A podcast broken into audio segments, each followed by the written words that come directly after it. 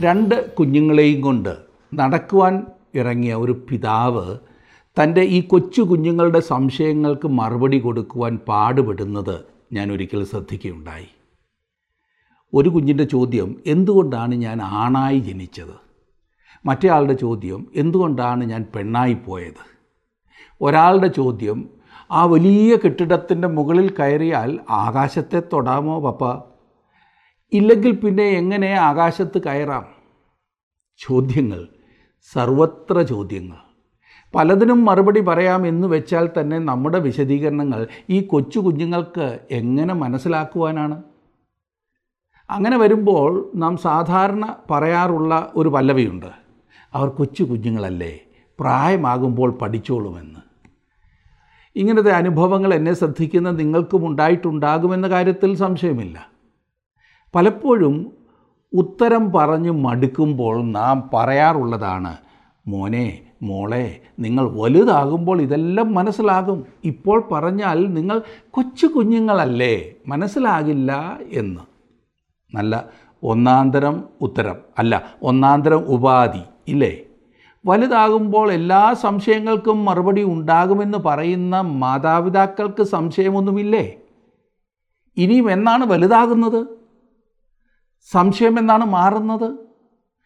സംശയങ്ങൾ അതൊരു അനുഗ്രഹമായി കാണണം അല്ലാതെ ബുദ്ധിമുട്ടായി കാണരുത്. ഏറ്റവും അധികം സംശയങ്ങൾ ആധ്യാത്മിക മണ്ഡലങ്ങളിൽ തന്നെയാകുന്നു.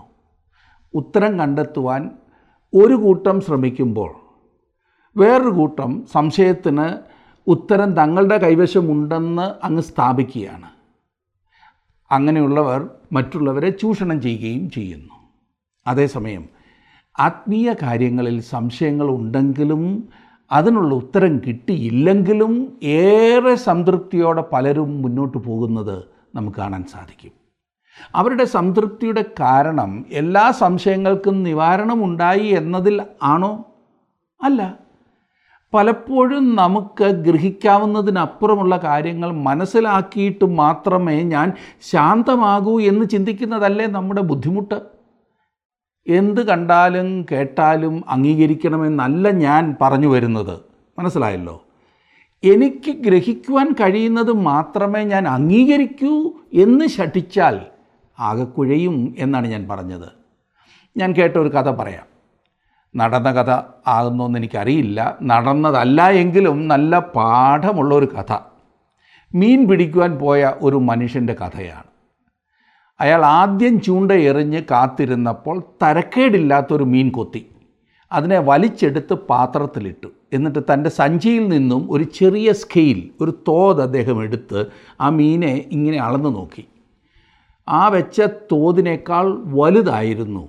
ഇരട്ടിയിലേറെ വലിപ്പമുണ്ടായിരുന്നു ആ മീൻ മുഖത്തിന് ഒരു ചിരിക്ക് പകരം പുച്ഛത്തോടെ ആ മനുഷ്യൻ താൻ പിടിച്ച മീനെ വെള്ളത്തിലേക്ക് വലിച്ചെറിഞ്ഞു. വീണ്ടും ചൂണ്ടയെറിഞ്ഞു. ചൂണ്ടയിലൊരു മീൻ കൊത്തി. അളന്നപ്പോൾ അത് ആദ്യം കിട്ടിയതിനേക്കാളും വലിയ മീനായിരുന്നു. നിരാശനായ ആ മനുഷ്യൻ ആ മീനെയും വെള്ളത്തിലേക്ക് വലിച്ചെറിഞ്ഞു. ഇനി മൂന്നാമതായി വേറൊരു മീൻ കിട്ടി. അത് തന്റെ കയ്യിലിരുന്ന തോതിനേക്കാൾ വളരെ ചെറുതായിരുന്നു. വളരെ സന്തോഷത്തോടെ ആ മനുഷ്യൻ ആ ചെറിയ മീനെ പാത്രത്തിലിട്ടു. വിചിത്രമായി ഈ പെരുമാറ്റം കണ്ടുകൊണ്ടിരുന്ന മറ്റൊരു മനുഷ്യൻ ഈ മീൻ പിടിക്കുന്ന മനുഷ്യന്റെ അടുത്ത് എന്ന് എന്തിനാണ് വലിയ മീനെ കളയുന്നത് എന്ന് അന്വേഷിച്ചു. അദ്ദേഹത്തിന്റെ മറുപടി അതിലേറെ വിചിത്രമായിരുന്നു. അയാൾ പറയുന്നത് ഈ വലിയ മീനെയും കൊണ്ട് ഞങ്ങളുടെ വീട്ടിൽ ചെന്നാൽ പണി വാളും. കാരണം ഞങ്ങളുടെ വീട്ടിലെ മീൻ വറുക്കുന്ന പാത്രത്തിന് ഈ സ്കെയിലിന്റെ അത്രയും മാത്രമേ വ്യാസമുള്ളൂ. ചിരിക്കാതെ എന്ത് ചെയ്യാമല്ലേ? നമ്മുടെ കയ്യിലായിരുന്നു ആ മീനെ കിട്ടിയിരുന്നതെങ്കിൽ എന്ത് ചെയ്യണമെന്ന് നമുക്കെല്ലാം അറിയാം. ഇന്ന് അനേകരും ഇതുപോലെയാകുന്നു. തങ്ങളുടെ പരിമിതമായ ബുദ്ധിയിൽ ഒതുങ്ങാത്തതൊന്നും തങ്ങൾ അംഗീകരിക്കില്ല എന്ന് ശഠിക്കുന്ന മണ്ടത്തരം. നമ്മുടെ സംശയങ്ങളുമായി ദൈവസന്നിധിയിലേക്ക് ചെല്ലുന്നത് മാത്രമാണ് സന്തോഷമായിരിക്കുവാൻ നമ്മെ സഹായിക്കുന്നത്. വിശുദ്ധ പൗലോസ് റോമർക്ക് എഴുതിയ ലേഖനം ഒൻപതാം അധ്യായത്തിൽ നിന്നും അനേക സംശയങ്ങൾക്ക് മറുപടി നൽകുന്നു. നാം ഒൻപതാം അധ്യായത്തിന്റെ പതിനെട്ടാം വാക്യം വരെയാണ് പഠിച്ചു കഴിഞ്ഞത്. ഇന്ന് നമുക്ക് റോമാലേഖനം ഒൻപതാം അധ്യായത്തിന്റെ പത്തൊൻപത് മുതൽ മുപ്പത്തി മൂന്ന് വരെയുള്ള വാക്യങ്ങൾ പഠിക്കാം. ആ ഭാഗം എടുത്താട്ടെ നമുക്ക് ശ്രദ്ധിച്ച ആ ഭാഗം പഠിക്കാം.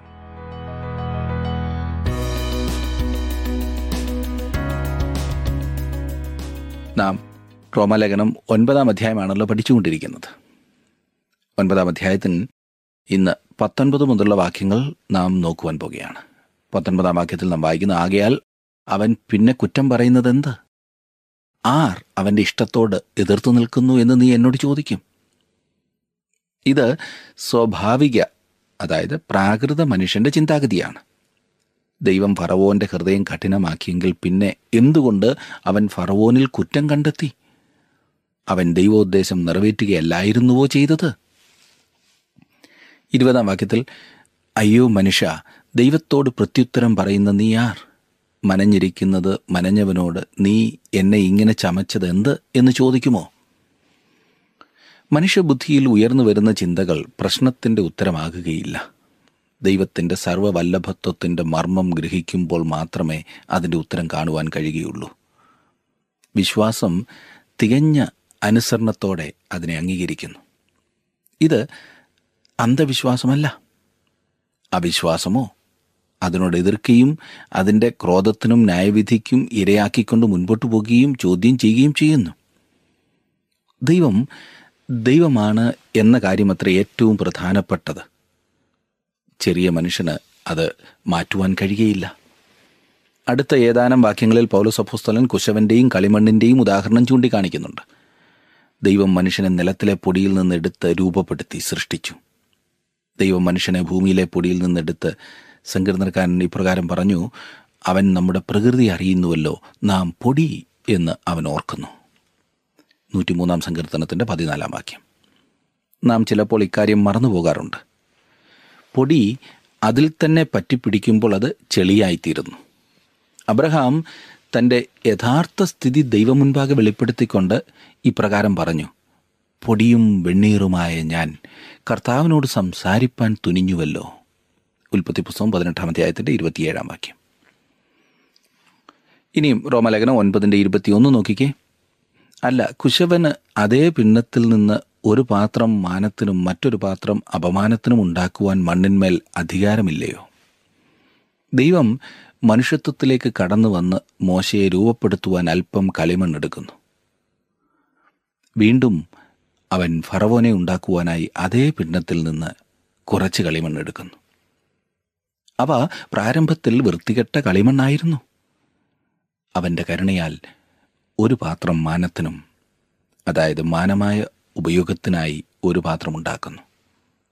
അതേ പിണ്ണത്തിൽ നിന്ന് വേറൊരു പാത്രം അപമാനത്തിനായി അതായത് സാധാരണ ഉപയോഗത്തിനായി ഉണ്ടാക്കുവാനുള്ള അധികാരവും കുശവനുള്ളതത്രേ. ഇനിയും ഒൻപതാം അധ്യായത്തിന്റെ ഇരുപത്തിരണ്ട് മുതൽ ഇരുപത്തിനാല് വരെയുള്ള വാക്യങ്ങൾ ഞാൻ വായിക്കാം. ശ്രദ്ധിച്ചാട്ടെ.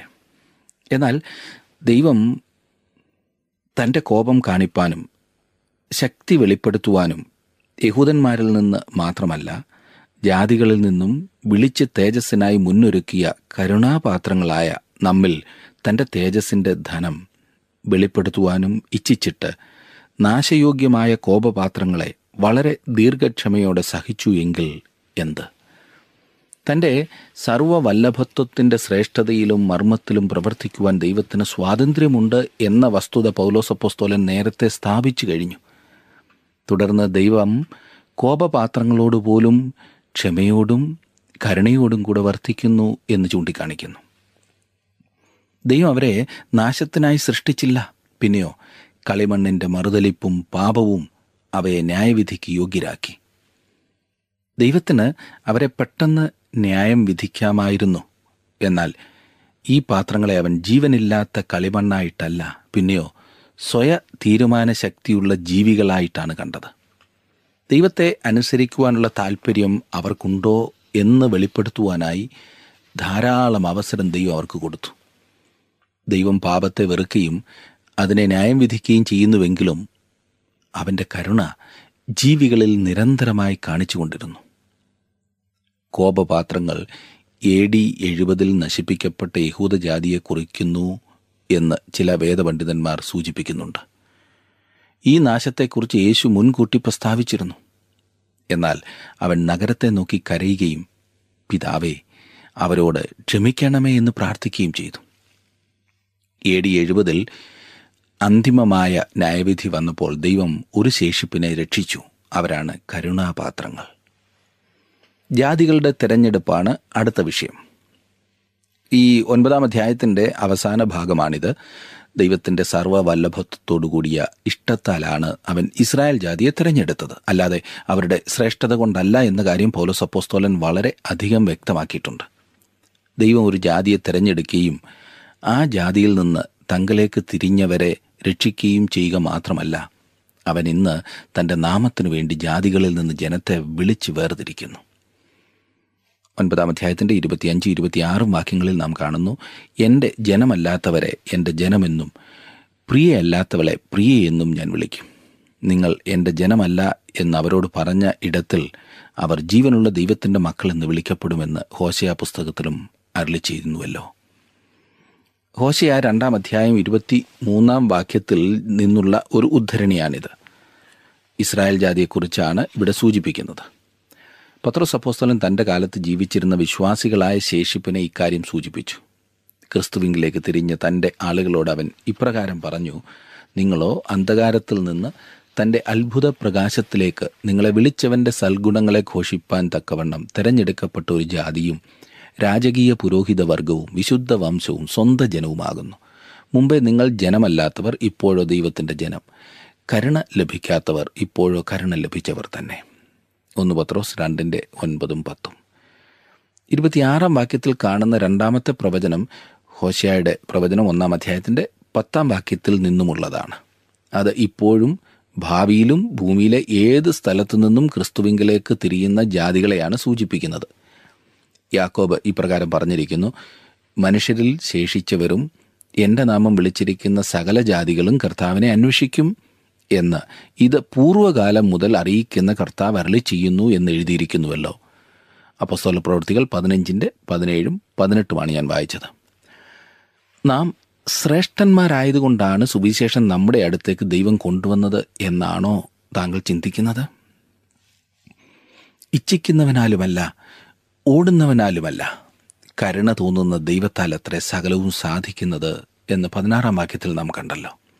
അവന്റെ കരുണ അവന്റെ കരുണ അതൊന്നുകൊണ്ട് മാത്രമാണ് ദൈവം എന്റെയും താങ്കളുടെയും അടുത്തേക്ക് വന്നത്. നമ്മെ അവൻ രക്ഷിച്ചത്. ഇത് എത്രയോ മനോഹരമായ കാര്യമാണ്. അതിനായി നമുക്ക് ദൈവത്തെ സ്തുതിക്കാം. അതിന്റെ വില നാം എത്ര എത്ര ചിന്തിച്ചാലും പൂർണമായി ഗ്രഹിപ്പാൻ സാധിക്കില്ല. നാം രക്ഷപ്പെട്ടതിന്റെ വില ഈ ഭൂമിയിൽ തന്നെ നാം അനുഭവിക്കുന്ന അനുഗ്രഹങ്ങൾ അതൊന്നുകൊണ്ട് മാത്രമാണ്. താങ്കളുടെ വിലപ്പെട്ട നിർദ്ദേശങ്ങളും അഭിപ്രായങ്ങളും പ്രാർത്ഥനാ വിഷയങ്ങളും ഇന്ന് തന്നെ ഞങ്ങളെ വിളിച്ചറിയിക്കുക. വിളിക്കേണ്ട number eight two eight one three eight four four five five.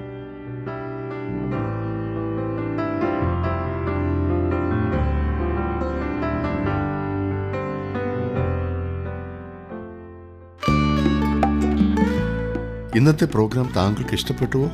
എങ്കിൽ ഉടൻ തന്നെ ഞങ്ങൾക്കൊരു മിസ് കോൾ തരിക. അടുത്ത വിജയി ഒരുപക്ഷെ താങ്കളായിരിക്കാം.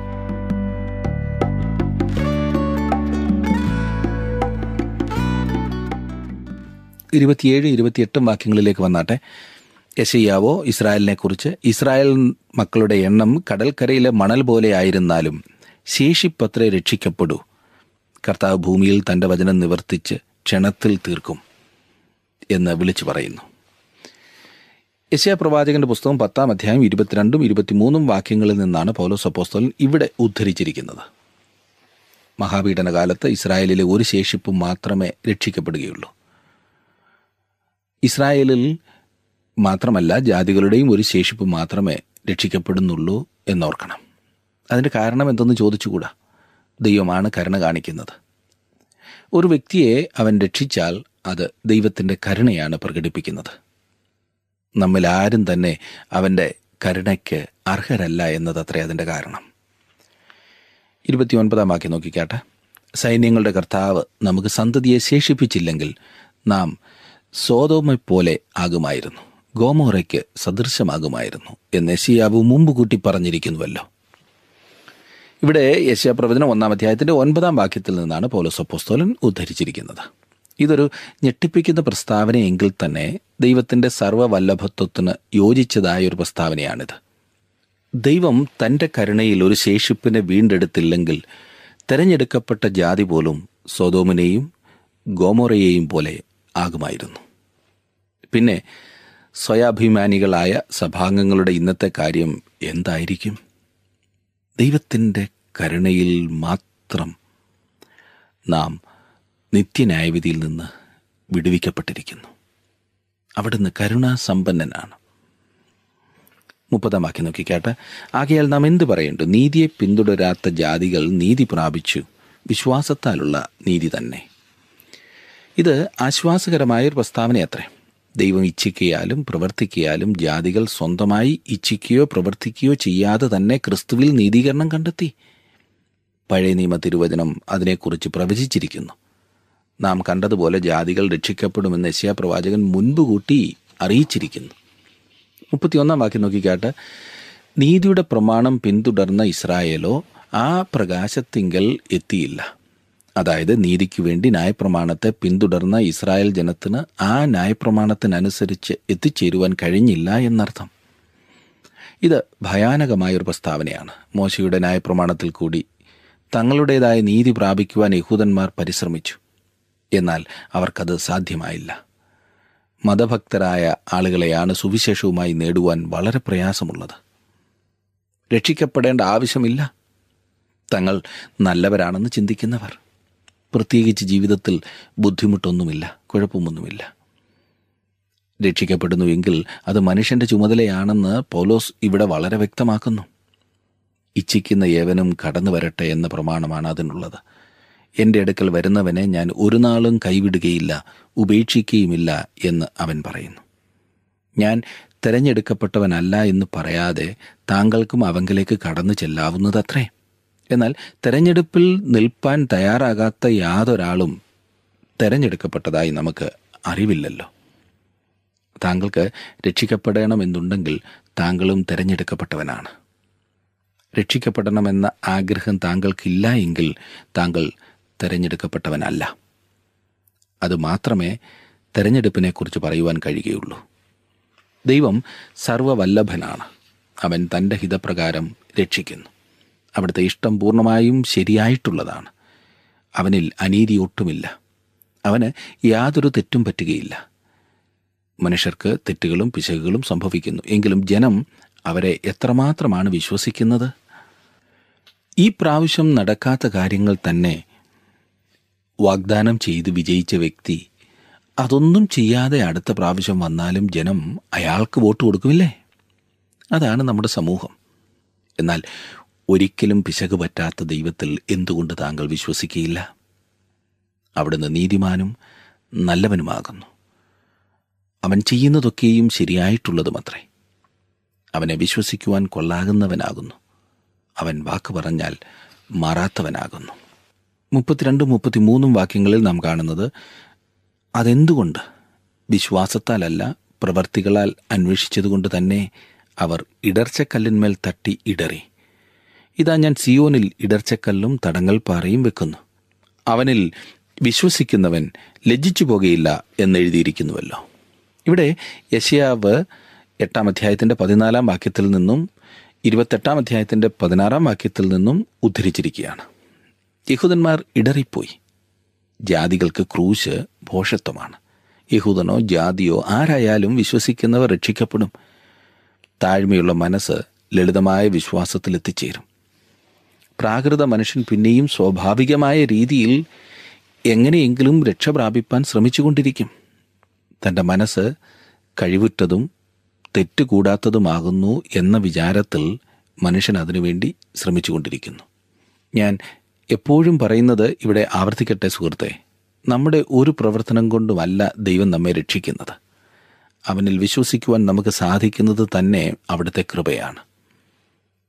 അതുപോലും നമ്മുടെ മേന്മയായി കാണുന്നതല്ല. അതുകൊണ്ട് നമുക്ക് ദൈവകരങ്ങളിലേക്ക് പൂർണമായി സമർപ്പിച്ച് രക്ഷ പ്രാപിക്കുക മാത്രമാണ് ചെയ്യാവുന്ന കാര്യം. അവിടുത്തെ കരുണയ്ക്കായി യാചിക്കുക. ഒരു യോഗ്യതയും ഇല്ലാതിരുന്ന സ്ഥാനത്ത് നമ്മെ വീണ്ടെടുത്ത് രക്ഷിച്ച ദൈവകരുണ എത്ര മഹത്തായതാണ്. എന്നെ ശ്രദ്ധിക്കുന്ന പ്രിയ സഹോദര പ്രിയ സഹോദരി താങ്കൾ യേശുവിൽ വിശ്വസിക്കുന്നുണ്ടോ? വിശ്വസിക്കുവാൻ ആശ്രയിക്കുവാൻ താങ്കൾക്ക് പ്രയാസമായി തോന്നുന്നുവെങ്കിൽ ദൈവത്തോട് പ്രാർത്ഥിക്കൂ. ശിഷ്യന്മാർ പ്രാർത്ഥിച്ച് കർത്താവെ ഞങ്ങളുടെ വിശ്വാസം വർദ്ധിപ്പിച്ചു തരണമേ എന്ന്. നമുക്കും അതൊന്നും മാത്രമേ പ്രാർത്ഥിക്കുവാനുള്ളൂ എന്നോർക്കണം. വിശ്വസിക്കുക എന്നതിൽ മൂന്ന് കാര്യങ്ങൾ അടങ്ങിയിട്ടുണ്ട്. ഒന്നാമത് അറിവ്. യേശുക്രിസ്തു രക്ഷിക്കുവാൻ കഴിവുള്ള ദൈവമാകുന്നു എന്ന് നാം അറിയണം അല്ലെങ്കിൽ കേൾക്കണം. യോഹനാന്റെ സുവിശേഷം മൂന്നാം അധ്യായത്തിന്റെ പതിനാറാം വാക്യം നാം അറിയണം. ക്രിസ്തുവിനെ കൈക്കൊണ്ട് അവന്റെ നാമത്തിൽ വിശ്വസിക്കുന്ന ഏവർക്കും ദൈവമക്കളാകുവാൻ ദൈവം അധികാരം കൊടുത്തു എന്ന് നാം ആദ്യം അറിയണം. അങ്ങനെ ഒരു മാർഗമുണ്ടെന്ന് നാം അറിഞ്ഞാൽ അല്ലേ വിശ്വസിക്കുവാൻ കഴിയൂ? രണ്ടാമതായി വികാരം. വികാരം ഉൾപ്പെടുത്താതെ യേശുവിനെ എങ്ങനെ സ്നേഹിക്കുവാൻ സാധിക്കും? വികാരമില്ലാതെ ന്യായവിധിയെക്കുറിച്ചുള്ള ഭയമുണ്ടാകുമോ? ദൈവം ശിക്ഷ വിധിക്കുന്ന ദൈവമാകുന്നു എന്ന് നാം കേൾക്കുമ്പോൾ തീർച്ചയായും നമുക്ക് ഭയമെന്ന വികാരമുണ്ടാകും. ദൈവത്തിന്റെ സ്നേഹത്തെക്കുറിച്ച് നാം മനസ്സിലാക്കുമ്പോൾ നമ്മളുണ്ടാകുന്ന വികാരം എത്രയോ മനോഹരമാണ്. ദൈവത്തിന്റെ കരുണ ദൈവകൃപ. അപ്പോൾ വികാരം ആണ് വിശ്വാസത്തിന്റെ രണ്ടാമത്തെ ഘടകം. മൂന്നാമതായി ഇച്ഛാശക്തി. ഞാൻ സ്വയമായി ഇച്ഛിക്കാതെ ദൈവത്തിൽ എനിക്ക് ആശ്രയിക്കുവാൻ കഴിയില്ല. ദൈവത്തിന്റെ രക്ഷ സ്വന്തമാക്കുവാൻ എനിക്ക് സാധ്യമല്ല. ചിലർക്ക് അറിവുണ്ട് മറ്റു ചിലർക്ക് വികാരമുണ്ട്. ദൈവകരങ്ങളിലേക്ക് സമർപ്പിക്കുവാനുള്ള മനസ്സില്ല. എന്നെ ശ്രദ്ധിക്കുന്ന പ്രിയ സുഹൃത്തെ ഇതാണോ താങ്കളുടെ പ്രശ്നം? യേശു കർത്താവ് പറഞ്ഞു ഞാൻ വാതിൽക്കൽ നിന്ന് മുട്ടുന്നു. ആരെങ്കിലും എന്റെ ശബ്ദം കേട്ട് വാതിൽ തുറന്നാൽ ഞാൻ അകത്ത് പ്രവേശിക്കുമെന്ന്. അവിടുന്ന് വാതിൽ പൊളിച്ച് അകത്ത് പ്രവേശിക്കുന്നവനല്ല. തീരുമാനമെടുക്കേണ്ടത് താങ്കളും ഞാനുമാണ്. അവിടുത്തെ കരുണയൊന്നുകൊണ്ട് മാത്രമാണ് ഈ രക്ഷ നമുക്ക് ലഭ്യമായിരിക്കുന്നത്. ഇന്നത്തെ ഈ പഠനത്തിൽ നിങ്ങൾ പങ്കുകൊണ്ടതിന് പ്രത്യേകം നന്ദി. ഓരോ ദിവസവും നാം പഠിക്കുന്ന കാര്യങ്ങൾ ജീവിതത്തിൽ കൂടുതൽ ആത്മീക വർധന വരുത്തുവാൻ ഇടയാകേണ്ടതിന് വളരെ പ്രാർത്ഥനയോടുകൂടി നമുക്ക് ഈ പാഠങ്ങളിൽ പങ്കുചേരാം. നിങ്ങൾ കാണിക്കുന്ന എല്ലാ സഹകരണത്തിനും പ്രത്യേകം നന്ദി. ഞങ്ങളുമായി ബന്ധപ്പെടുവാൻ പ്രത്യേകം ഓർക്കണമേ. പ്രാർത്ഥിക്കാം. കർത്താവെ ഞങ്ങളുടെ ജീവിതത്തിൽ കടന്നു വരുന്ന ഏതൊരു സംശയത്തിനും നിങ്കിൽ നിന്നും ഞങ്ങൾക്ക് മറുപടി ലഭിക്കുമെന്ന ഉറപ്പോടുകൂടെ മുൻപോട്ട് പോകാൻ സഹായിക്കണമേ. കർത്താവെ ഈ അഖിലാണ്ടത്തെ സൃഷ്ടിച്ച നിനക്ക് എല്ലാം കഴിയുന്ന ദൈവമാകുന്നു. അതുകൊണ്ട് ഞങ്ങളുടെ ജീവിതത്തെ നിയന്ത്രിക്കുവാൻ ശക്തമായ അവിടുത്തെ കരങ്ങളിൽ ഞങ്ങൾ പൂർണമായി സമർപ്പിച്ച് മുൻപോട്ട് പോകാൻ സഹായിക്കണമേ. ഇന്ന് ഈ വചനം ശ്രദ്ധിച്ച് എല്ലാവർക്കും വേണ്ടി പ്രാർത്ഥിക്കുന്ന എന്റെ കുഞ്ഞുങ്ങളെ അനുഗ്രഹിക്കണമേ. കുടുംബം കുടുംബങ്ങളായി വ്യക്തികളായി നിന്റെ കൃപയിൽ ആശ്രയിച്ചു പോകുവാൻ ഒരുക്കണമേ. കരുണാസമ്പന്നായ നിന്റെ സന്നിധിയിൽ ഞങ്ങൾക്ക് ലഭിക്കുന്ന സ്നേഹവും കരുണയും മറ്റെങ്ങും ലഭിക്കില്ലല്ലോ. അതുകൊണ്ട് അത് പ്രാപിക്കുവാനുള്ള വലിയ താല്പര്യത്തോടെ ഞങ്ങൾ ഞങ്ങളെ തന്നെ സമർപ്പിച്ച് ആയിരിക്കാൻ അവിടുന്ന് സഹായിക്കണം. ഇന്ന് വചനം കേട്ട എല്ലാവരെയും വ്യക്തികളായും കുടുംബങ്ങളായും സമൂഹങ്ങളായും അവിടുന്ന് അനുഗ്രഹിച്ചാട്ടെ. യേശുക്രിസ്തുവിന്റെ നാമത്തിൽ ഞങ്ങൾ ഈ പ്രാർത്ഥന അർപ്പിക്കുന്നു. കേൾക്കുമാറാകണമേ. ആമേൻ. ദൈവം നിങ്ങളെ അനുഗ്രഹിക്കട്ടെ. നമുക്ക് അടുത്ത ക്ലാസ്സിൽ വീണ്ടും കാണാം. ടി ഡബ്ല്യു ആർ ജീവസന്ദേശം ബൈബിൾ പഠനങ്ങൾ അടങ്ങിയ മീഡിയ പ്ലെയർ ലഭ്യമാണ്. ഇത് ആവശ്യമുള്ളവർ സ്ക്രീനിൽ കാണുന്ന നമ്പറുകളിൽ ഞങ്ങളുമായി ബന്ധപ്പെടുക.